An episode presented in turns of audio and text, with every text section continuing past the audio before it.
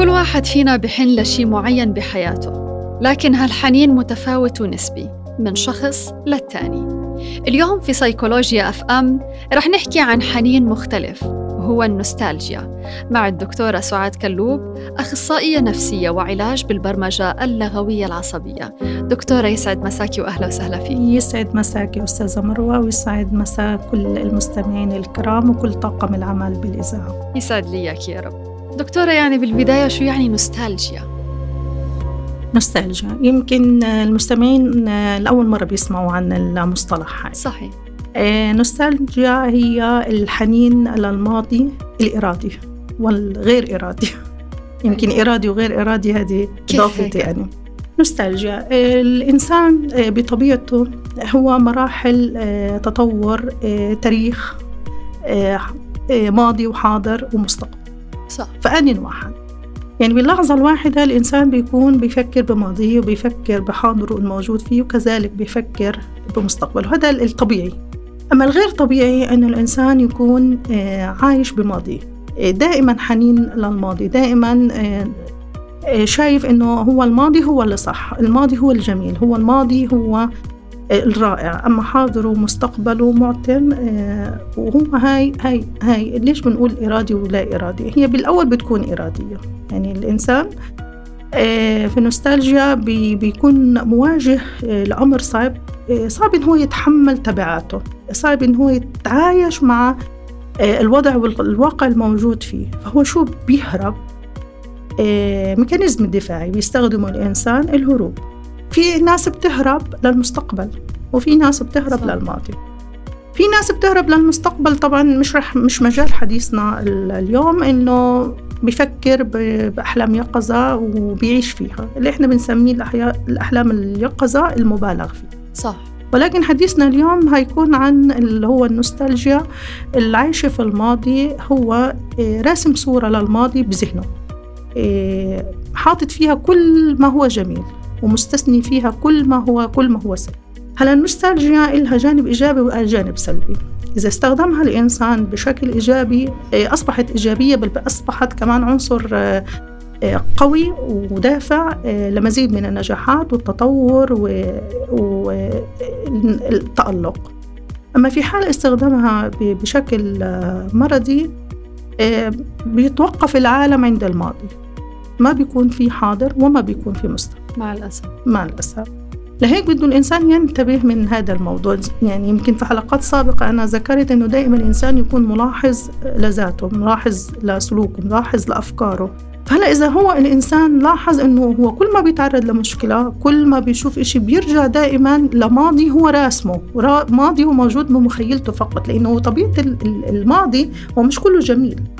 الماضي هو في في الأشياء في المواقف الجميلة وفي المواقف السيئة في المؤلمة في كل شيء لأنه هو الماضي هو يعني الحاضر هو امتداد للماضي. مزبوط. لكن هو الإنسان اللي هو مصاب بهذا الاضطراب هو دائما شايف فقط مراسم الصورة فقط اللي هي صورة جميلة فبالتالي هو بيلجأ لإلها.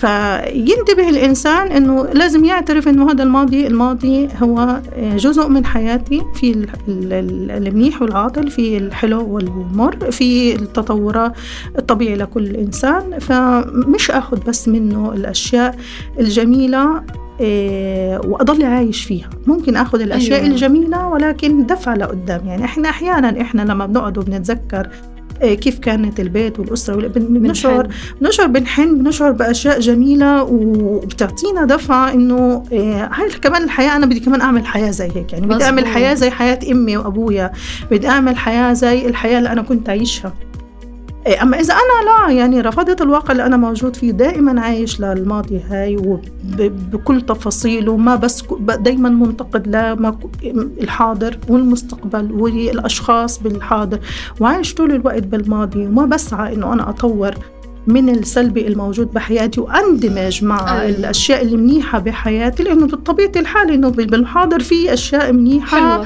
مواقف إيجابية وفي مواقف سلبية هو لا صح. هو دائما مركز على المواقف السلبية فبيبعد عن المواقف السلبية بالحاضر بالهروب للماضي الجميل بالماضي ولكن مش بكل الماضي أيوة وهذا الجانب السلبي بالموضوع دكتورة اللي بيعاني من النوستالجيا هل هو يعني بقدر أحكي عنه رافض الحاضر ورافض المستقبل كمان وخلص بدي أضل في الماضي ولا شو أسبابه اللي خلاه. يعاني من هذا الشيء؟ ما عنده قدرة على التعامل مع الحاضر أيوة وعنده خوف شديد من المستقبل. فهو اللي ضامنه إيه واللي إيه بيجعل له حالة نفسية سعيدة الماضي. فبتلاقي حتى في بعض الأشخاص دائما مرتبطة بالصور القديمة بتلبس الموديلات القديمة جدا إيه تستخدم نفس بيتفرج بس على الأشياء القديمة. ويمكن كمان ساعد إحنا في الفترة الحالية موضوع السوشيال ميديا إن دائما بتجيب الصور والبوستات اللي أنا دائما بحذر منها هذه الحنين الماضي والماضي أفضل وهذه الأشياء بتتم برمجة الإنسان على إنه دائما الماضي هو الماضي هو الجميل يعني. طب انت أنت شو بتعمل بالإنسان؟ أنت بتدمر حاضره وبتدمر مستقبله. وعايش بالماضي الوهم. صح. هو الإنسان بط... يعني الإنسان الصحيح اللي هو بيفكر في اللحظة اللي هو موجود فيها أنا أنجز فيها أطور فيها. يعني رسولنا عليه أفضل الصلاة والسلام. حكى لنا إيه، إيه، عيش دنياك كأنك تعيش أبدا واعمل لآخرتك كأنك تموت غدا. يعني اختصر يعني معادلة كبيرة بعباره بعبارات آه، عميقة جدا يعني. الله. فالإنسان اللي عايش بالماضي هو ما بيعمل شيء بالمستقبل. هو طول الوقت قاعد بيرفض الحاضر بكل ما فيه وعايش بماضي وهم مش موجود. ولكن أنت أنت ممكن أنت كإنسان وهلا أنا بوجه للمستمعين مش كل إنسان انه هو يحن لصورة قديمة من للوالده أو الأب أو لاخوته انه معناته انه هو مصاب. لا. صح, صح. لا إن انت طبيعي طبيعي. الإنسان هو بيروح فيها. لأن هذا شعور بالانتماء شعور باسترجاع الذكريات الجميلة للأسرة والجدود بالعكس كمان أنت بتحب هذه الأشياء. وأنا بحكي إنه آه ممكن حتى يكون في امتداد امتداد نفسي وتاريخ للشخص نفسه لأن انت أنت صح. مش مش بس لحالك أنت بتتفرج على الصور هاي لا كمان أولادك بيعرفوا سيدهم وستهم وبيتهم كيف كان وكيف صار وكيف بياخذوا نظرة للماضي بياخذوا نظرة للماضي وحتى يرتبطوا بارتباط إيجابي ويكملوا الحاضر والمستقبل حلو. ولكن متى أنا راح أحكي إنه هذا الإنسان آه، مصعب آه، مضطرب آه، انه طول الوقت هو عايش بهذه الحالة. يعني حتى بعمله إيه، كل شيء رافض ما هو الأغاني أغاني الماضي. آه مش بس الأغاني لا في التصرفات في السلوكيات الدقيقة. صح. يعني لم بيرفض استخدام مثلا التكنولوجيا لا بده الآلة الطابعة القديمة لا أنا أنا بدي هذا الشيء أو إنه يستخدم الورقة والقلم رافض استخدام التكنولوجيا. إيه، رافض التعامل معها. لا الزمن القبل كان أفضل الكتابة بالخط أفضل. هذه هذه أنت فاهمة كيف الأعراض الاجتماعية المهنية بتكون آه بحياته بتفاصيل حياته. مش مجرد بس استرجاع صور و... ومواقف. لا أنت كمان بتلاقيه آه، في في في, في التكنولوجيا. لا آه، رافض استخدام الموبايل الجديد هاي. لا هو بده القديم يعني وكأنه الزمن جداً. توقف عند نقطة معينة. هو ما بده يطور ما بده يطور حاله. ما.